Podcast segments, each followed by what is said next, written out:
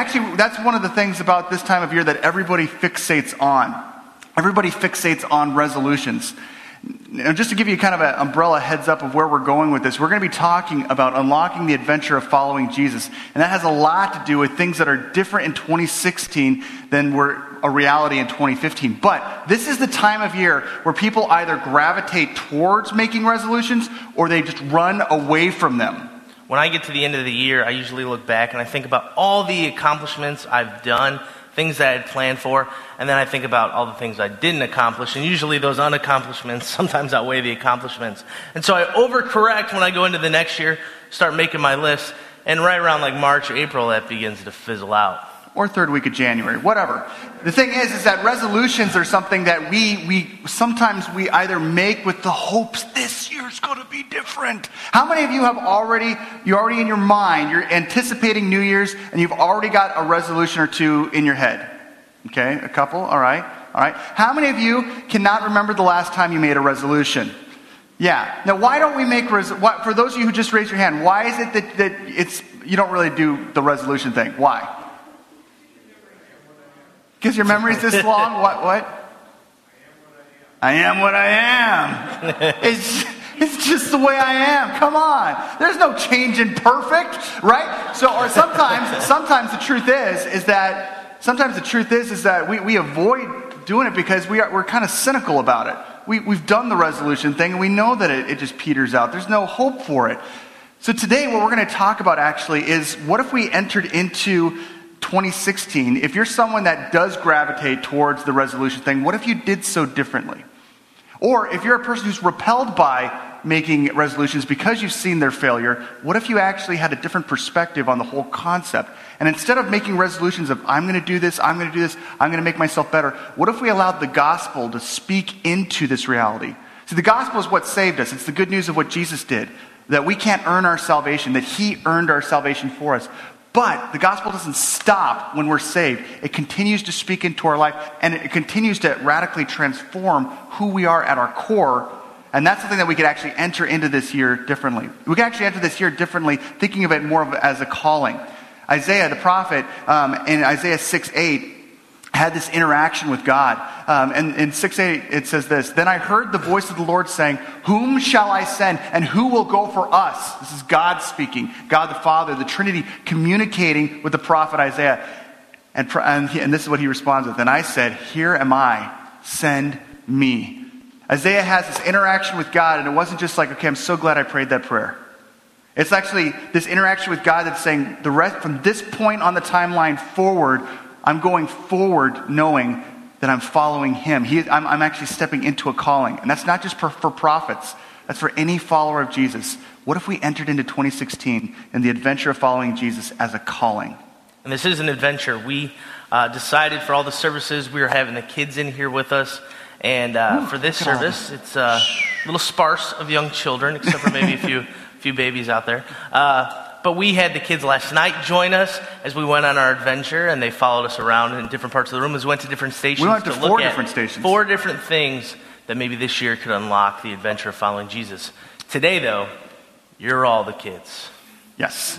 Now, instead, now relax, because some of you may be thinking, great, I just got comfortable in this row ahead of the row I normally sit in. Now I got to move again? No. You guys can actually, for 8 a.m. service, you, are, you guys are going to have the box seat experience where you can just sit where you're at. And we're going to, instead of guiding a group of children around this room to four different stations, Nick and I are just going to march around this stage during the transition points. And you have to just go back to that childlike Christmas magic imagination of pretending as if you're going from station one to two.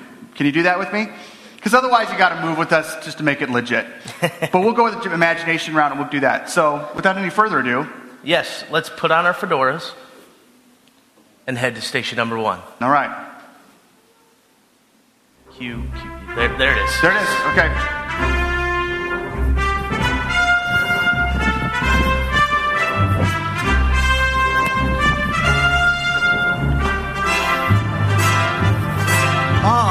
Ah. We're here. Beautiful.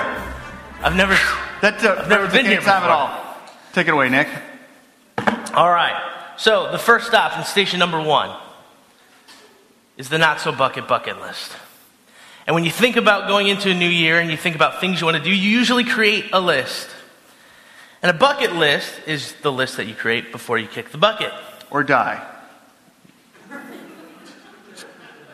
Interpreting for those who may. Last night we told the kids, and I don't even know what they mean if they know Yeah, what that's okay. the bucket. Yeah, yeah. I was kind of okay with that. Okay. So, this is the not so bucket bucket list. And it is a bucket. And if you're anything like me, you create your not so bucket bucket list of things you want to do in the here and now. Because, yes, there's a time between now and that time where I'm going to go be with Jesus. But there are plenty of things that I want to do, things I want to accomplish. And I like to make those things usually about me. Because I can be very selfish at times. And I like to internalize things. And there are things that I need to do for myself or for the people I care about more often. And I think outside of that. But if we think about the here and now, we think about the time we've been given, and we choose to start unlocking the adventure of what Christ is doing in us to follow after Him, then there's something we need to understand about the time we have. There's a guy who really got this concept, and his name was Paul. Now, Paul, at the beginning of his life, he, he wasn't a follower of Jesus. In fact, he hated anyone who associated with Jesus, knew Jesus, talked about Jesus, until he met him one day. Jesus flipped just his whole life upside down. And when he did that, he had a new purpose and a new plan for what he was going to do to not live just thinking about all the things he could do for himself, but rather how he can give God the most glory. And one day, while he's writing to this church in Philippi, he's in chains and he talks about the time that he has. And he writes in Philippians 1 21, For to me, to live is Christ and to die is gain. He knew, Paul knew, that there would be a time when his life would end, that the time that he had was short. But until that moment where he went to be with Jesus, every day, every breath of his life was valuable. And it wasn't just valuable for himself, but it was valuable to live for the purpose of giving God the most glory. And later on in verse 27, he says, Whatever happens concerning himself, he says, Conduct yourselves in a manner worthy of the gospel of Christ. This idea of creating a list or thinking about resolutions then leads us to take advantage of the time you've been given now to live in a manner worthy of the gospel. How we live now, how we choose, uh, what we choose to do with the time we have now is so important. So if we create lists, if we create things and, and resolutions and ideas of what we want to do with our time, as we look to 2016, if you're anything like me, you think of three things. The first one being personal goals. Now, when I create my resolutions, uh, the top of my list every year for about the last years is uh, maybe losing a few pounds. I usually want to lose 10, 30 mm, pounds um, until I feel good about myself. And I also have a pair of cookie pants. And uh, these are my cookie pants. They have a super stretchy elastic waistband. Why are they called cookie pants? Well, because uh, I like cookies. Okay. And um, like a good friend, a really close friend, they grow with me. Okay?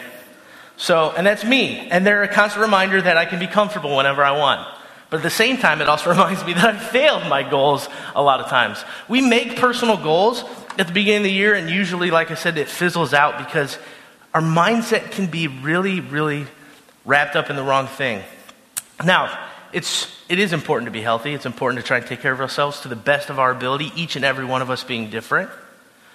But if we don't look at it from a standpoint of, hey, this is for me, what I'm going to do, and we look at it from what God has given us, first and foremost, how He's blessed us with life, and how important that is, then I can take care of myself to the best of my ability, knowing that God has a purpose for me, and every day, the longer I'm here, the, the better chance I have of serving that purpose for a greater time and a greater glory to God. So, thinking about personal goals, how can I take advantage of the time I've been given now to live in a manner worthy of the gospel? The second thing would be dreams. The dreams that I have, dreams that I want to see fulfilled. Last night we asked the kids some of the dream jobs they would hope to have when they grew up. Some of them wanted to be sports stars, someone wanted to be doctors, and different things like that. We should ask these guys what jobs they wanted to be when they were kids. When you were, oh, that's a good, that's good. When you guys were kids, what was your dream job or dream hope of what you could be when you grew up? Whether you realized it or not. Show of hands, anyone? What was your dream job? Yeah. A lawyer? Oh, a writer. Writer. That's even better. Awesome. I'm related to a lawyer, so yeah. An architect. Okay. Cool. Anybody else? When I was a kid, Uh, uh, Carla. A nurse. That was a lofty goal for a little kid. I want to be a nun. I hear they they have great habits. No, They do. So, it can become a habit. yeah. Good to see. Uh, so when I was a kid, I, I uh, always thought it'd be really cool to be a superhero. And then I realized that's not actually a, a job that I could have unless I do a bunch of other things first, like, you know, get sprayed with radioactive liquid or something like that. And then I heard that was deadly. So that's not what happened. And then I wanted to be a football player, and then God said, No, you're not good at that. You should go talk to people about me. So he changed kind of my idea of what I wanted to be. But when we think about dreams and what God has instilled us for, the things that we want to fulfill, when we first think about it for ourselves and our own bucket list, they can often be unfulfilling. But when we look at what God has created us for, even if we're in jobs we didn't want to be when we were kids or jobs that we have now that maybe we can't stand, when God has created us with purpose, even in the mundane, even in those things that we never thought we'd be at, we can still give God glory in the way that we live, in a manner that is worthy of the gospel. Yeah, because truth be told, like if you ended up with your dream job, and whether you ended up with your dream job or not, you might be the type of person that gets there and all of a sudden you realize being a nurse is awesome, but this isn't the fulfillment of my life. Uh, being the, the firefighter, the, the carpenter, or whatever, this, this is great, but this isn't what my life is built and based around. If your dream is just to accomplish this for yourself, man, it's got a, it's got a, a ceiling as far as the joy that it brings to you. But if that dream was rooted even deeper than that, and deeper in, in trying to make your dreams associated with glorifying God, then that speaks into whatever job you end up in, whether it's a carpenter, nurse, or whatever. That's right. So, whether it be in our personal goals, our dreams, or even in the last thing we think of usually with the new year, is taking risks. For some of us, we think about risks, and sometimes we think about maybe jumping out of a plane or doing something we've never done before, traveling the world. And those are all great things when we want to try and tackle things off the list. But what if we viewed risks differently? What if we, instead of viewing them as maybe experiences leading from one experience to the next experience to the next, just to fulfill some need, we look at it as God experiences and how God can satisfy us and how we take risks for Him. Stepping out in faith, how we live. When I was a kid, the last thing I wanted to do, even though I went to church and I knew Jesus, was talk to my friends about Him because I felt weird. I felt odd. I felt out of place. But what if risks that we took even now as adults in our jobs, in our workplaces, in our friends and families was to tell people about Him? What if we took that step of faith for God, for His kingdom, to give Him glory? What if, what if the risk is maybe as simple as to listen to the Lord's command of baptism, to be baptized? Maybe some of you haven't done that yet in your life. Maybe you've been afraid to of what that might mean. Maybe you have family who, who looks at you and they don't know if you're a Christian or not, but you know and you're not sure if you, you're ready to tell them. These are some things that we can do to, to take risks for God making God experiences over life experiences to fulfill the fact that we want to give God glory with every day of our life. In fact, if you haven't been baptized and you're interested, we have a baptism class coming up and a service coming up January 23rd and 24th. And Easter. And Easter. And Easter. That's right. So, with that, take advantage of the time you've been given now to live in a manner worthy of the gospel. I would say, even on that one, um, in your notes, there's a link. If you haven't been baptized yet and you would like to participate in one of those services, go ahead and feel free to, during the service or after the service, to sign up um, for that. There was a, a person last night whose 2015 was a year that she cannot wait to get out of. Um, but one of the things that was just really surfacing to the top was, was exactly what Pastor Nick was talking about there. This next year, I want to take some deeper steps with the Lord. And one of the first ones she wanted to take, being a believer, was, was stepping into baptism. And so she signed up for um, that weekend of the, of, in January. Now we're going to go from station one to station two, and so we need to go ahead and do that actual transition. Are you ready to transition? Are you ready for station two? To station two. And here we are. Okay, so Now, what in station two we're going to be doing is we're looking at life shaping. One of the things people always do in trying to come up with resolutions is figuring out life shaping. This is going to shape my life. I'm, i want to get a personal trainer. I want to start hanging. I want to start reading different books or listening to different people who can actually help me become a better person.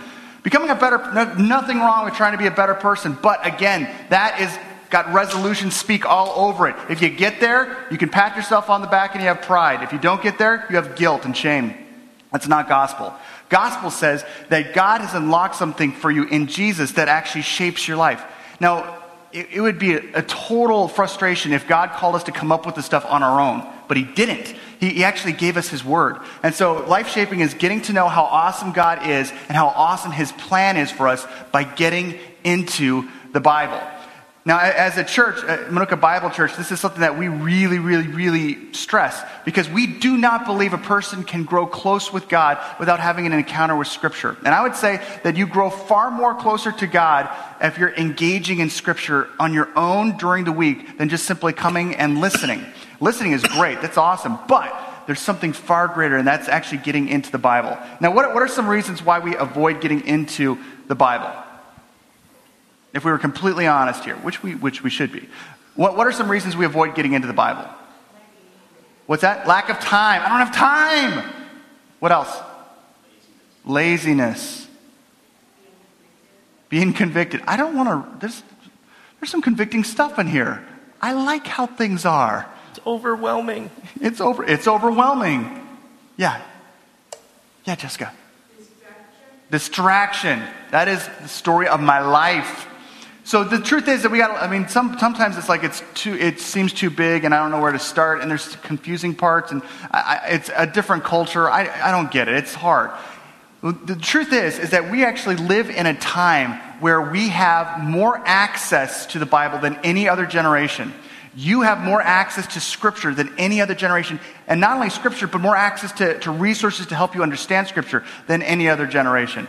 Um, when I was a high school pastor and, and, Jeff was on the 360 staff, we had this thing called Bible Man, where kids could just write down their questions about the Bible that they had and send it in to, to Jeff and Dale Lukanich, and they were able to answer questions on a weekly basis. As, as a church, we want to be the type of place that, that encourages questions and, and doesn't just say, oh, you know, you should know this already, but actually say, no, I don't really know a whole lot about the Bible, but I want to know more. Now, one of the things that we, we, as a church, we do not harp on products. We don't do product placement. We don't do um, things where we try to sell you on stuff as far as like, oh, go buy this.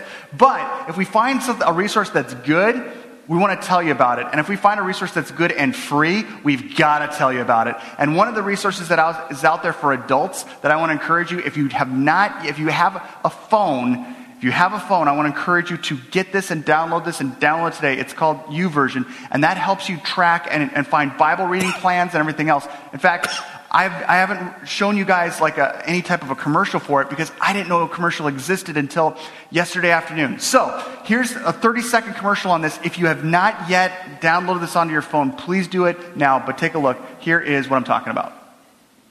This is the Bible. It's more than something you read, although you can do that too. But now it can also read to you, show you timeless stories in a whole new way, or even help you share what you've learned with someone you know. Read, listen, watch, share. Now you can do all of that and more because now the Bible is an app. Download it for free at bible.com/app.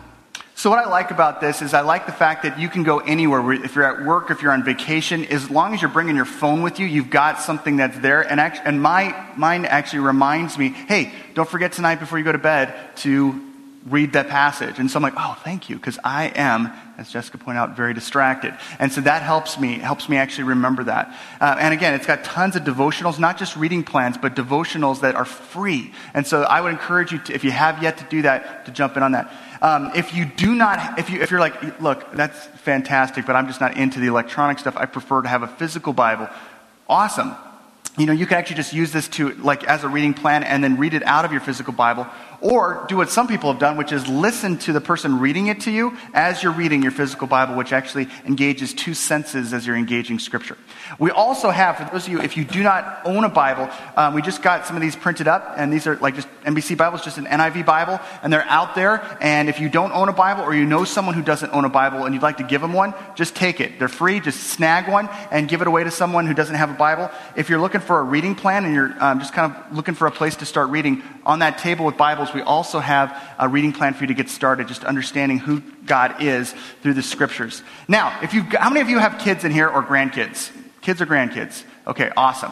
One of the things that, that this company came up with, that again, I love it because it's good and I love it because it's good and free, is they came up with a version for kids. Now, kids are all about like borrowing your parent, their parents' phones. And in fact, when, when I first got a phone, I was like, I'm not going to let my kids touch this, breathe on it. I, I, don't, oh, I don't want it to be broken. And now they've got it all the time. And so the thing about it is that, that kids are into trying to look at your phone for it to be engaged or watch a video or whatever. But the cool thing is, these guys came up with a way to help kids engage scripture that way. And this is kind of a picture of that. So take a look at this. If your kids could walk through the garden with Adam and Eve or journey to Bethlehem the night Jesus was born? Meet the Bible app for kids.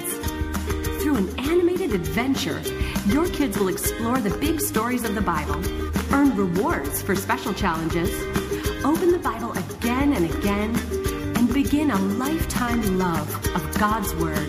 The Bible app for kids.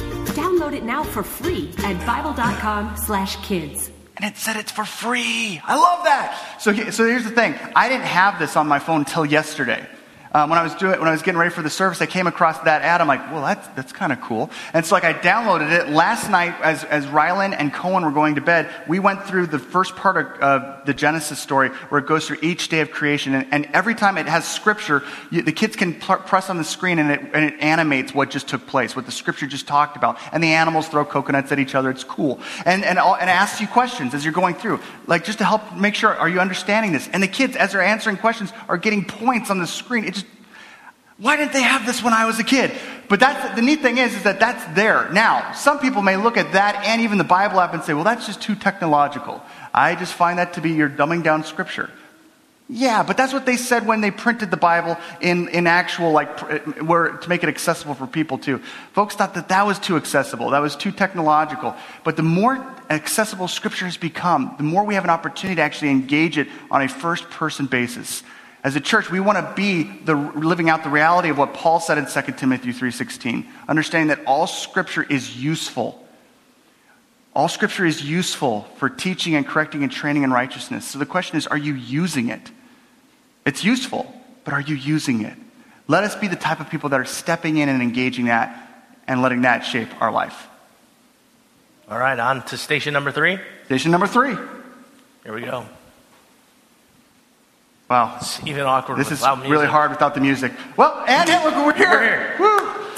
So if we believe that the things that we do with the time that we have are important to living out a life in a manner worthy of the gospel, and that we have a life shaping opportunity to be more like Jesus by getting into the Word, to be like Him, then that's going to change how we live and how we give with a mindset that multiplies blessing. How we live with generosity in mind.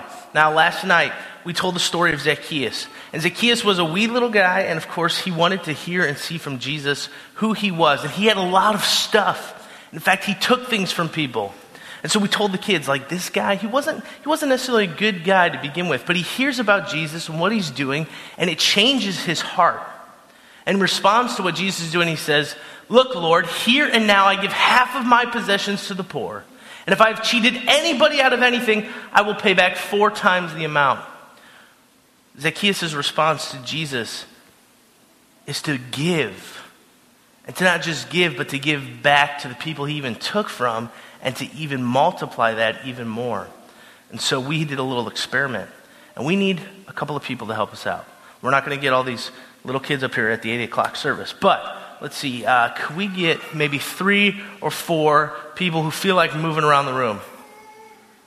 Oh, I see that hand, Jeff. Good job. All right. Jeff? All right, cool, Jeff. Uh, let's see, how about, all right, yeah, yeah, okay, come on up here. Um, let's see, let's get two more. Uh, Justin. Justin? Justin? Justin, all right, Justin, come on, Justin. And, uh, all right, Cliff? All right. Very cool. So, We're to give them two. Sounds good. Okay, so kids, kids love candy, and we have uh, we have some Smarties. The Smarties are great because there's there's 10, 10 or so little pieces of candy in there. And so here's what you guys are to have to do to kind of show generosity. Right after the story of Zacchaeus in the book of Luke, Jesus tells a parable about uh, the minas or the talents and how a um, master gave his servants these minas and he said, You need to take care of them. And if you, you don't, I'm going to come back. I'm going to be upset about it. And some of the servants, they went ahead and they multiplied what they've been given and then they were given more responsibility. Some of them held on to it because they were afraid, they were greedy, and nothing happened to it and the master was disappointed. So in this experiment, you're going to have a chance to go and give what you've been given. Your goal in the next 30 seconds, we're going to put a timer up, is to get rid of all of your candy. And get back here. Not just the package, but to open it and give away the pieces of candy. Different people. You have 30 seconds to get rid of as much of it as you can. Do you think you, these guys can do it? Yeah? Okay, you got to cheer them on, though. I know you guys don't usually get loud at this service, but I need you to cheer them on, okay? All right? We have 30 seconds. Are you ready? On your mark, get set, go. Woo. All right, come on, guys. Good luck. Thank you. Give that candy away. I was in the right Give it place away. at the right time. 18 seconds, guys. 15 seconds. You better go faster than that. Feliz Navidad.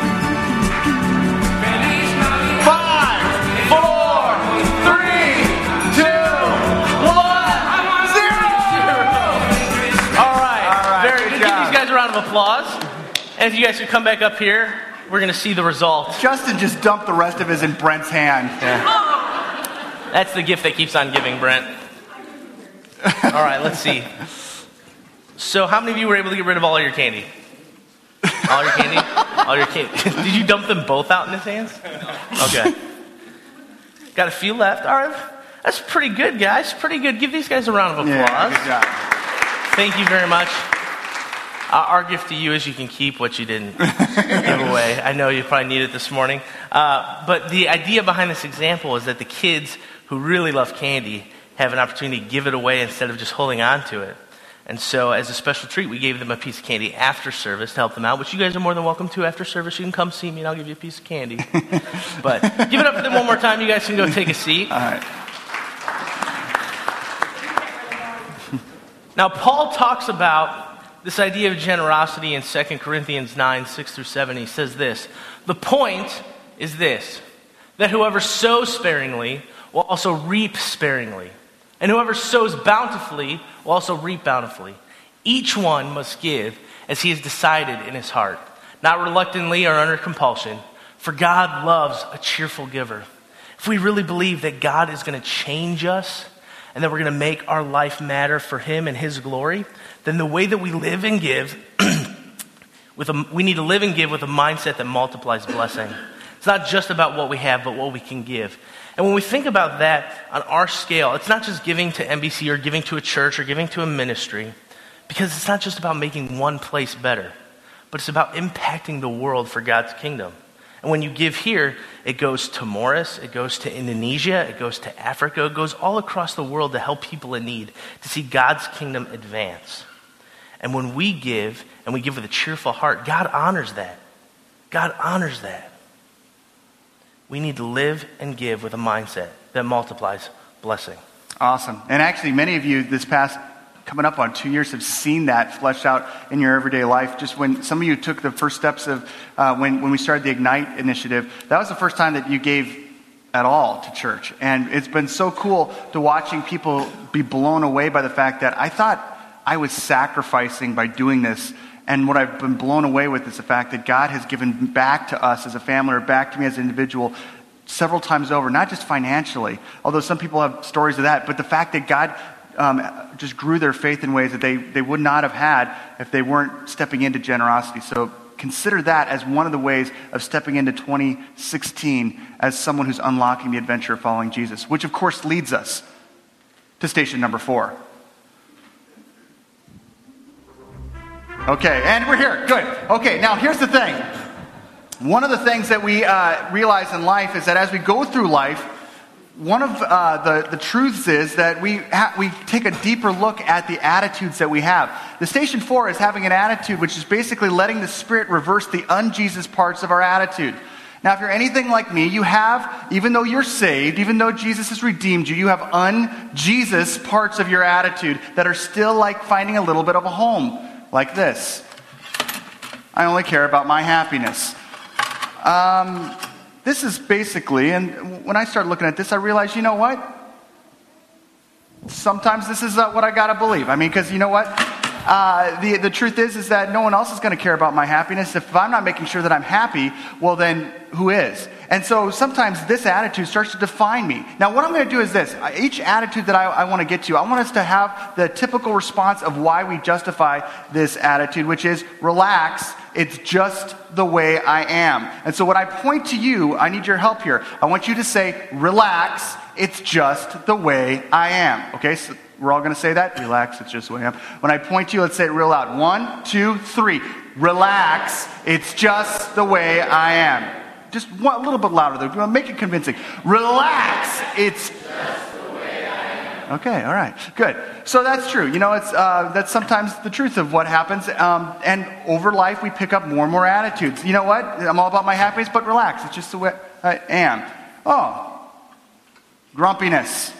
How many of you in here know somebody who's grumpy? How many of you are in the room with somebody that's grumpy, right? Okay, no, I, how many of you are the person that can tend to be a little bit grumpy? All right.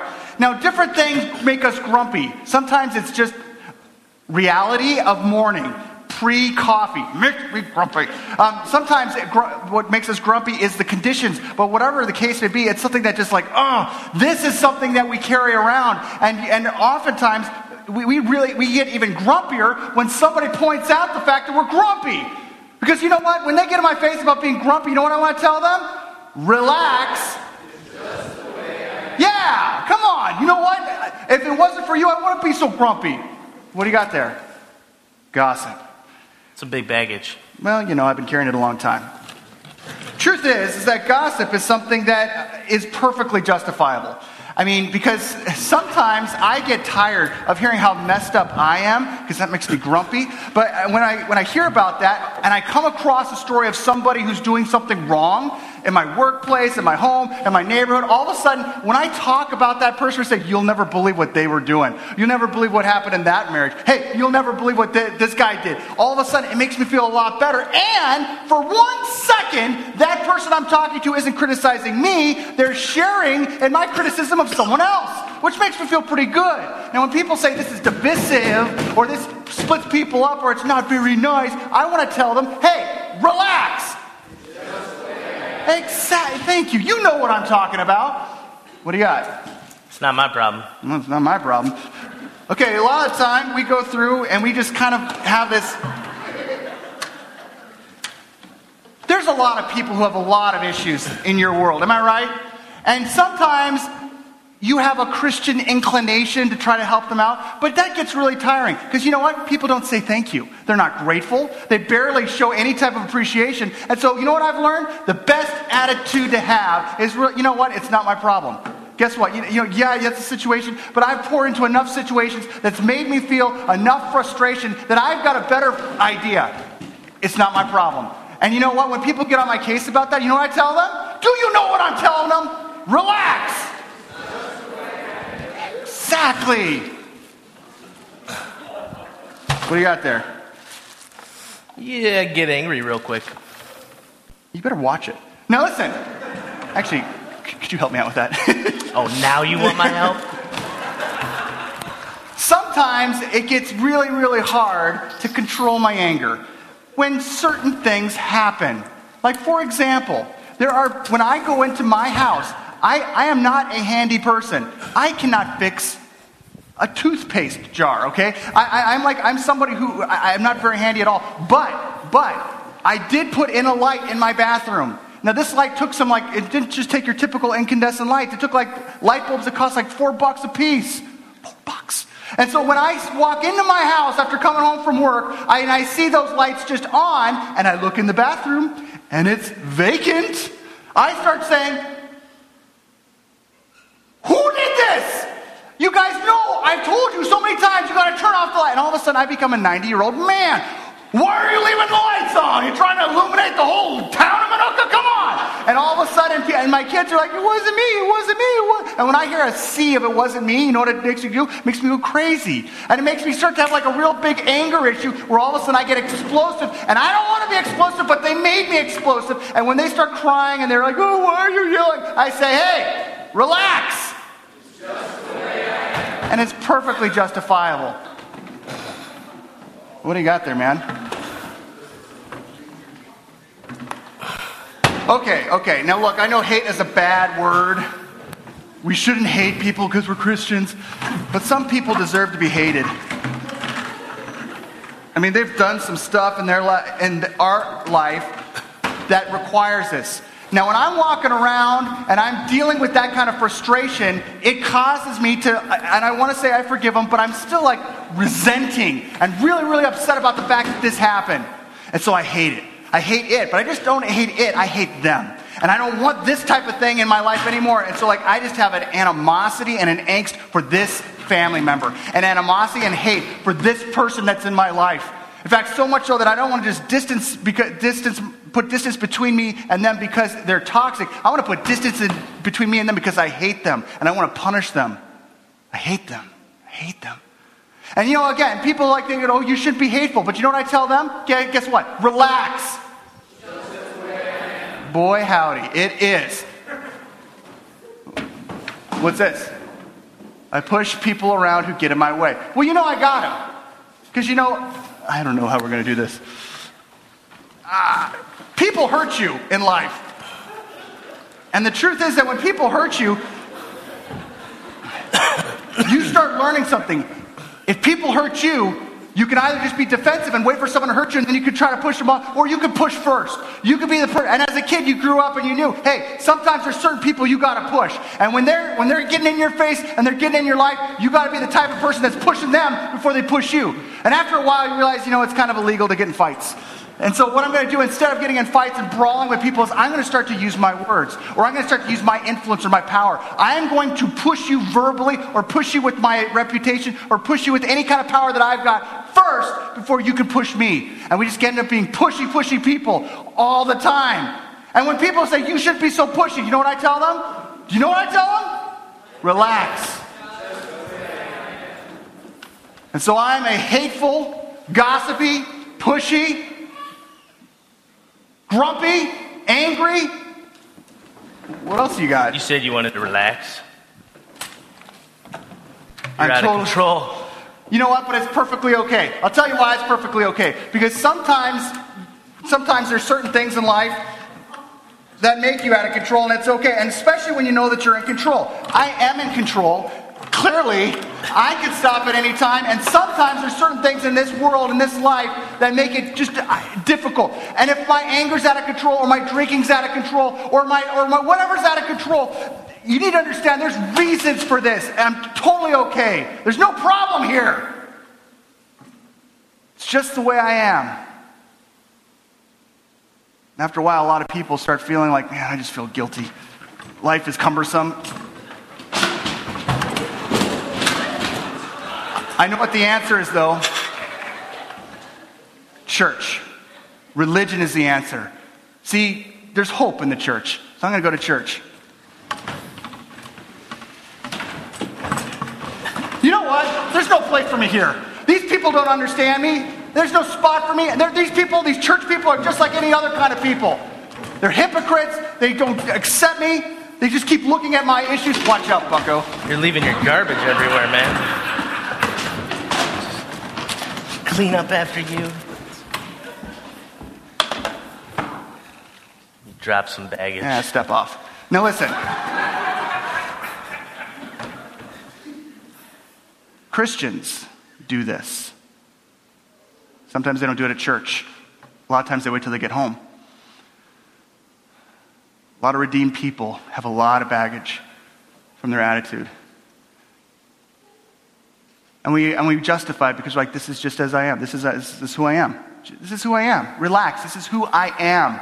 Don't you accept me for me? Don't you accept me with all of my issues? Not realizing that Jesus is the amazing person who does in fact, accept us for all of our issues.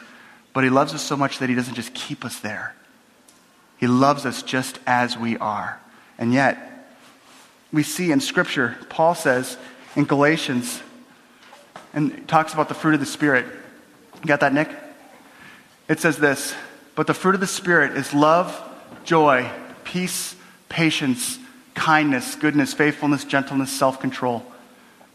See, what God does is He comes to me and my pushy nature, and instead, He takes this, this, this thing that's very natural to me. This is as I am, this is who I am, and He takes it and He replaces it gentleness. He comes to the fact that I only care about my own happiness, and instead, He calls me to care about the happiness of others by having gentleness. He, he takes the fact that I am totally out of control and says, You know what? You are totally out of control, but I've given you through the Holy Spirit the ability to have self control. I can do that in you. He takes, sometimes this is a longer process than others, but he takes our grumpiness and he gives us joy. I don't know if, you're the person that has just walked in grumpiness and you felt like it's just who you are, but what if you actually said, Yes, that is who I was, but in Jesus, He's given me something better. He's given me the ability to have joy. He's given me the ability to not only look at this world for my own needs and say, well, you know, it's not my problem, all the, everyone else's needs, but instead says, yeah, that's true. But Jesus is someone who said, it's not my problem. Your sin is not my problem. The judgment against you is not my problem. But because I love you, I will step into that and I will make that my problem. Jesus gives us a different picture than everything, everyone else in the world. Jesus is somebody who takes our gossip, which is divisive, which does break people apart and divide people, and he gives us the ability to have peace. Peace unifies people. It sees people who are broken and finds ways, in any human way possible, to step in and be a representative of the ambassador of peace, Jesus Christ. He takes our hate and he actually gives us the ability to show love, even to the people who deserve our hate. Love is an acceptance of issues. Love is an acceptance of sin or toxic personalities. But love is recognizing that I'm no longer going to hate this person and put a judgment of angst against them for the rest of their life. See, in Christianity, we don't simply manage our issues. We're able to give our issues and our attitudes over to Jesus, where we're even able to say, the fact that I get angry really quickly, I, God, God can give me patience where he can allow me to see people through his eyes. And the truth is, is that every single one in this room, if you're a Christian, that's your story. And sometimes we can exit out of one year and enter into another year just thinking about the different things we want different. What in my life needs to be improved or managed? Jesus doesn't want to improve or manage your life. He wants to transform it. And the gospel is, is the key tool that he uses to do that. The reality of Jesus did this for me. And he's enabled and unlocked this life adventure of following him to step out and flesh that out to others. Now, once a month, we're reminded of the reality that we don't enter into a year or a week or a month or, or a minute without Jesus. We're not entering into 2016 with Jesus, and on January 2nd, he just leaves. When we take communion as a church, we're being reminded over and over again of the reality that Jesus is here with us. He's here with us. Now, we always have a moment of, of reflection where we have the opportunity to take the bread, take the cup, bring it back to your seat, spend some moments in reflection. I encourage you in this time to evaluate 2015. Where are you with the Lord? How distant are you? How close are you?